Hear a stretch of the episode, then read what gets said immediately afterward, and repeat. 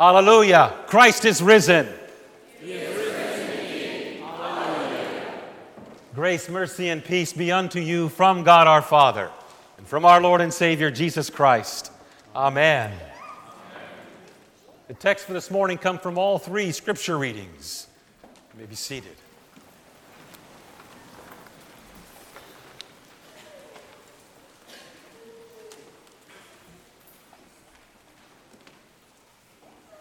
Today we gather.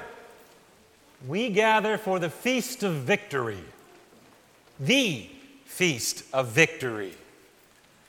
For today we celebrate that the one who was slain for us now lives.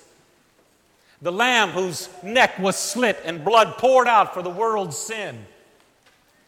We eat his sacrifice and we receive the gift of eternal life that he alone gives because he who was dead now lives. He who was in the belly of the earth, the earth could not contain and had to spit him out, just like Jonah. The pit into which he was thrown, with lions all about, he was rescued on that new day. The fiery furnace, which hell's flames attempted to burn him, he emerged from there with no singeing upon him and no smell of death nor smoke. He lives. That's why we gather today. Because today, this is the Lord's day that He has made for you. This day, the day that He rose from the dead, Sunday. This is why we gather on this day, every week, to celebrate the gift that He brings to us today. This is the most ancient of all the Christian holy days that there are. It was started in the, in the beginning of the second century, around 150. They began to mark this date as the day that they would celebrate the resurrection of our Lord. Now, the term Easter, it really has no Christian meaning whatsoever. It just happens to be the Middle English term for that direction, the direction where the sun rises, the east. The older Christian word for this day that we still use, that we, you will sing about and you will hear, is the word Pascha. Pascha comes from the Hebrew word for Passover. This is the paschal feast. There is the paschal candle. There is the paschal bread and the paschal blood of the paschal lamb that takes away the sin of the world. You will hear and read and sing about these things, but that term describes this day for it is the Passover of all. Now, on to the text. the gospel reading, we have the women heading to the grave. You know what? They're going to the same place that you and I are going, aren't they? To the grave. We, like they, have to face death. We, like they, are heading to the grave as well. We see it in our faces, feel it in our bones. We see it in one another if we haven't seen one another in a while. And no matter how amazing it is to see children grow up, well, they become just like us. They're heading to the same place. Just as God became man by a woman, Mary, he also honors you women by revealing himself as the resurrected God to these women. And these women become the first proclaimers to the church, where the apostles and disciples are. Oh, yeah. Where are the apostles and the disciples found? In the upper room, for fear. So the women are on the way to the grave. And on their way to the grave, they did not grasp yet the resurrection. It still was a hidden mystery, it was not believed upon yet. And as they're heading to the grave, thoughts ran through their mind. Where is God in that ugly death? Surely he was not that which was hung on the tree. Surely he was not that which was led to the slaughter like a lamb and willingly offered himself up, opening his side for blood and water to flow forth. Surely he was not the one.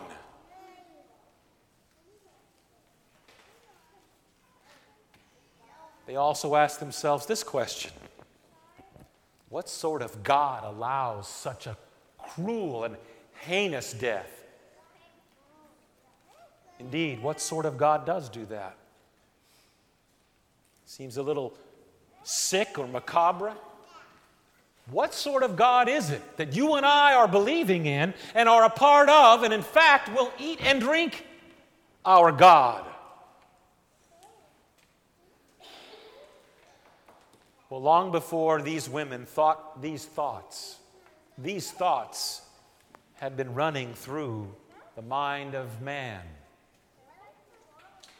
Because the first one to confront and deal with death, the first one to look at death flowing from another human being was Adam. As he watched his son Abel die. Where there were rosy cheeks in his son's cheeks, ash and gray filled them. The shell that was animated with life now lay lifeless. So, this dealing with death is not a new thing in this world, is it? In fact, there's probably not a one of you that death has not drawn near to your life? A beloved parent? Maybe a beloved grandparent? Maybe a sibling? Maybe even a son or daughter? Or a spouse? What kind of faith do we need to deal with such harsh realities of sin.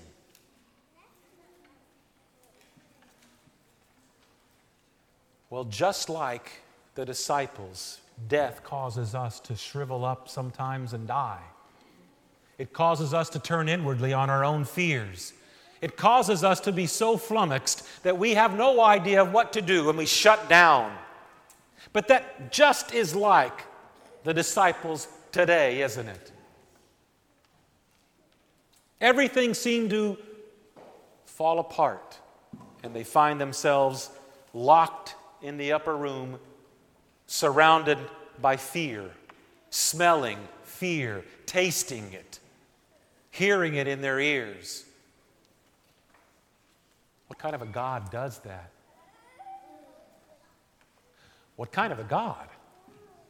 The same kind of a God that finds them in their fear searches and finds them in that locked room. Searches and finds you in your fears, in your dealing with death, in your dealing with life for that matter. He finds you. The same God who allows death to occur in your life, who allows suffering in your life, is the same God who finds you in that same fear and rescues you, brings you back to the flock, and rejoices over you. The same God who shows you his hands and side and says, Stop doubting, but believe. That's the God Paul said it in the epistle reading a different way. He said, if in this life only we have hoped in Christ, we are, of all people, most to be pitied. If your and my faith is nothing more than bunny rabbits and chicks, Easter eggs, and so on, we're not dealing with the reality of your and my sin or the sin that surrounds us. We're really not dealing with the bigger picture of life. Life is not this that we see and experience. This is transitory. This is passing. This is a mist and vapor.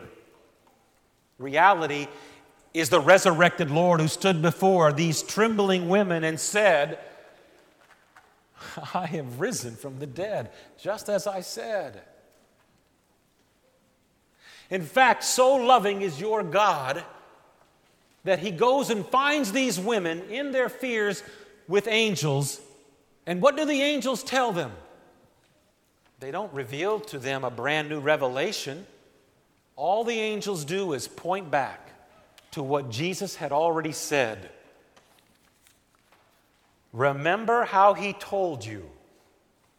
Remember how he told you that it was necessary that he be delivered into the hands of sinful men, be crucified, and on the third day rise again. He reminded them. He told them again. And what did they do? The text says very clearly they remembered his words. Let me ask you a question. How long you been hearing this message of Jesus' resurrection? How long you been having it ring in your ears, Christ is risen, he is risen indeed, hallelujah? Five years? Fifteen years, maybe. Fifty years. Seventy-five years. A hundred, no, I don't think a hundred years, but we may feel like a hundred years. But you've heard this message over and over and over again. You've gathered in this place, your home, to hear the words of your Lord who serves you this day, washes your feet, cleanses you, and feeds you. And the reason you keep hearing it, the reason God called us to keep preaching it, is because we live in a life that wants to rip it out of our heart and steal all of our hope and our future. And by golly, we're not going to let that happen. That's why we gather to hear it again, to sing it again, to shout it again, to be told again, because you and I find ourselves locked in our rooms of our own heart for fear. As we live life, we find ourselves in fear. And the same God who allows you to go through that fear is the same God that finds you in that fear and shows himself to you again. But here, here's where he shows you, not in some vision at home, not in some glorious revelation on hole number five with a 500 yard drive, but here, here in this place, your home does he show you? And what is it that he shows you? Look at what he showed the women. When he revealed himself to the women, he did not reveal himself as a ghost, for he was not ghost or a specter. He was flesh and blood. They saw him with their eyes. They heard his voice, for he spoke. They felt him and touched him as they worshiped at his feet.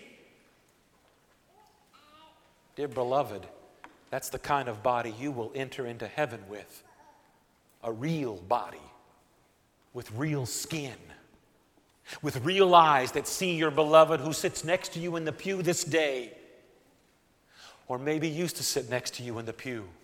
You will see them again, you will hear their voice, you will be so awed by their smile, and you will feel their embrace.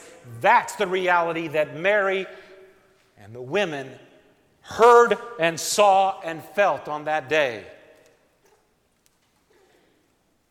So when you come here, you don't get cream filled donuts. You get meat, real meat, the Lamb of God slain for you. And you get more than water, you get blood. Blood shed for you that you know He's real and not some mystery. And He's apprehended by the very thing He gives you when He finds you lost and trapped by your and my own fear faith. This is God's gift to you. You have sang about it, you have heard it, you have shouted it, and you will continue to do so because every Sunday is His day and yours. Christ is risen. Alleluia.